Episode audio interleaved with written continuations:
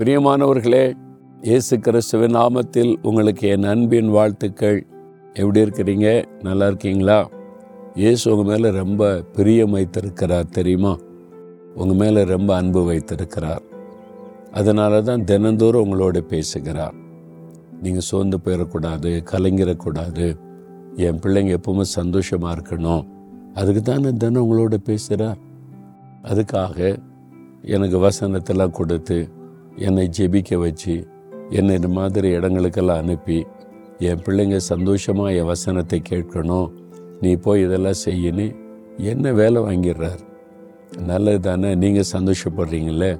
நிறைய பேர் சொல்கிறீங்களே போகிற இடம்லாம் ரொம்ப ஆசீர்வாதமாக இருக்குது. என்னோட ஆண்டவர் பேசுகிறார் நீ அதுக்கு தான்.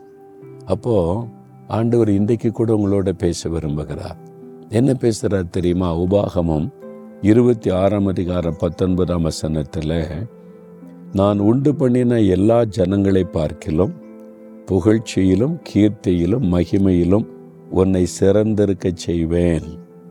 என் மகனே உனக்கு கீர்த்தி புகழ்ச்சி மகிமை உன்னை சிறந்திருக்க செய்வேன். நீங்கள் படிச்சுக்கிட்டு இருக்கீங்களா? படிக்கையில் படிப்பில் உங்களுக்கு புகழ்ச்சியும் கீர்த்தி வர்ற மாதிரி ஆண்டவர் உங்களை மேன்மைப்படுத்துவாராம். சிறந்திருக்க செய்வாராம்.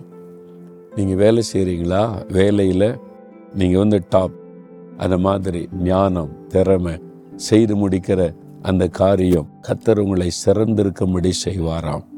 பிஸ்னஸ் பண்ணுறீங்களா பிஸ்னஸில் நீங்கள் செய்கிறதெல்லாம் வாய்க்குது. நீங்கள் செய்கிறதெல்லாம் சக்ஸஸ் ஆகுது. நீங்கள் இருக்கிற ஏரிய இடத்துல உங்களை கீர்த்தியும் புகழ்ச்சி உங்களை மகிமையாய் ஆண்டவர் வைப்பாராம். அது ஆண்டவருக்கு பிரியம்.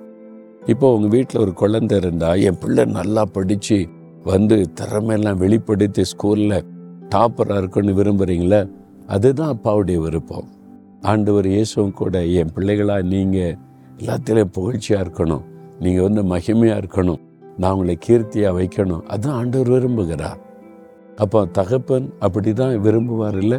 இயேசு உங்களுடைய தகப்பன். அவர் அப்படி தான் விரும்புகிறார் நான் உங்களை அப்படி வைக்க விரும்புகிறேன்னு சொல்லுகிறார். பிறகு எதுக்கு நீங்கள் பயப்படணும்? கலங்காதங்க. நீங்கள் இன்றைக்கு சில தோல்வியை சந்திச்சிருக்கலாம். இன்றைக்கு சில அவமானத்தை சந்திச்சிருக்கலாம்.